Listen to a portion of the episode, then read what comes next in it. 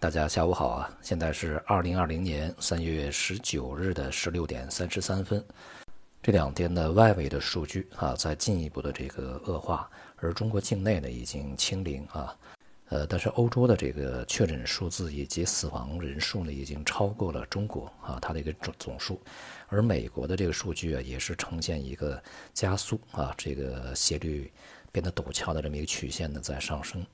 所以呢，在这种情况下呀，各国的这个不只是央行啊，政府呢现在也已经纷纷的把这个事态级别呢提高到了最高级啊，像美国呀、这个法国呀、呃、啊，甚至德国呢，都已经动用了所谓的战时这么一个状态来去处理这个事件啊。默克尔呢，甚至啊把这个疫情呢定义为二次大战以来的最严重的事态。各国政府呢也是纷纷动用财政来去啊解救这个危机，像美国呀现在的财政计划呢已经扩充到了一万三千亿啊这么一个规模，而各国央行呢也是在前期也做了大量工作以后啊，现在仍然没有停止。欧洲央行呢宣布了七千五百亿的证券购买计划，也就是量宽吧 Q E 啊。美联储呢也是在继续讨论着啊如何去平稳市场啊，动用各种工具、各种窗口啊来去稳定市场的流动性啊，同时呢也是呃在考虑啊是不是在提高这个对市场干预的级别啊。它以前呢是通过间接的一些资金注入啊、利率调降呢来去稳定市场，现在呢有可能会直接的入市干预啊。而像美国呢，也在讨论是不是在这个时候啊，向居民呢发一些钱，大概六千亿美元啊，或者呢，对于一些这个有意愿的企业呢，政府可以入股啊。这些政策啊，其实都已经和两千零八年次贷危机的时候大体相似了啊。当前的这个市场动荡啊，它所反映的也绝不只是市场本身的问题了，它是反映的确确实实啊，经济会遭到严重冲击这么一个问题啊。呃，从经济增长的水平啊，到这个就业，到信用风险啊，其实是一连串的。接下来，其实我们更加需要关注的是，信用风险现在已经是一触即发。除了这些这个受到疫情直接冲击的啊这些行业，比如说航空吧啊，呃，比如说一些其他的消费啊，那么加上这些这个石油啊，还有一些制造企业啊，在这段时间大家肯定不去买东西了嘛。无论是欧洲的汽车行业还是美国的电子行业，冲击都是相当巨大的。所以说这些行业啊，如果没有一个很好的救助啊措施出来的话，恐怕很容易就会出现这个极端的信用风险。而这样的一个信用风险呢，又会反过来去影响家庭部门啊，家庭部门没有收入了嘛，那一堆账单怎么去还呢？啊，就是这样一个道理，它是一连串的反应。因此呢，解决问题的根本还是疫情受到控制啊。比如说哪天啊，这个疫苗研制出来了啊，或者是说，这个在外围强力控制的情况下啊，增速渐缓，甚至是已经开始平稳，这种情况下呢，可能市场啊，它的这个情绪才能够平复下来。当前各国央行也好，政府也好，做出的努力呢，也会有一定的作用，但是呢，它可能呢，只是起一个阶段性的啊，比如说几个交易日的反弹啊，几周的反弹，呃，甚至是一个月的反弹啊，但是它对整个的趋势无法改变啊。无论是隔夜的欧美市场，还是今天的亚洲市场啊，都是这个继续大幅下跌啊。昨天这个美股出现了第五次熔断。今天的亚洲股市呢也是普遍大幅下跌啊，韩国股市呢已经是超过百分之八啊，日本股市呢稍微温和一点，也有超过百分之一啊，而这个香港股市呢现在是下跌百分之二点六啊。今天的 A 股呢是一度大跌以后反弹啊，整个分化还是比较明显，深创稍微强一些，这个沪指呢非常弱啊，尤其是大盘蓝筹啊，我们所说的核心资产吧。像这个上证五零下跌了百分之二点一三啊，沪深三百下跌了一点三，而创业板呢还涨了零点四啊。从这个个股上看呢，中盘股、小盘股有一些反弹啊，大盘股啊全面的走跌啊。这种现象呢，意味着主力资金在出走啊，也就是机构资金呢，因为他们所配的呢都是这些这个市值流动性啊盘子比较大的这些呃蓝筹啊这个权重啊。这种下跌的趋势呢，已经非常明显的确立啊，而且呢，对于两千一八年那个低点呢，威胁是相当大的啊。呃，预计未来跌破呢，只是一个时间问题啊，它的这个修正的幅度可能会超过很多人的想象。呃，当然在这个过程中呢，会和一些中小盘股交替运行，但是只要是这些大盘蓝筹权重，它是拖着整个市场往下走啊。呃，中小盘股的反弹呢，也就是一些阶段性的事情啊，它并不构成一个趋势。所以呢，整体的 A 股呢，目前啊仍然是向下的，资金在全世界啊流出风险资产，目前这个潮流呢还不会停止啊。像今天这个北向资金又流出了一百多个亿，这也是近一段时间比较大的一个规模啊。而南向资金呢，始终是这个。呃，买买买啊！别管港股跌成什么样子啊，都是在买。这个现象呢也是比较有趣儿啊。尽管有这个内地资金的不断买入，但是香港的恒生指数呢，现在也已经，呃，抵达了我们所预期的第一个目标啊，也就是两万到两万二之间这个，呃，水平啊。呃，但是这个水平呢很难守得住啊。无论是在这个月还是下个月啊，或者是说在上半年，那么跌破呢也是一个啊比较确定的事情。下面的空间呢仍然是非常之广阔啊！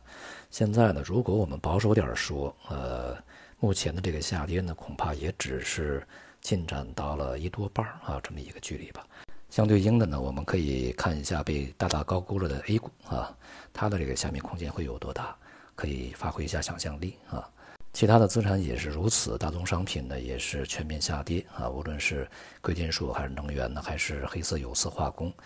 农产品呢也是如此啊，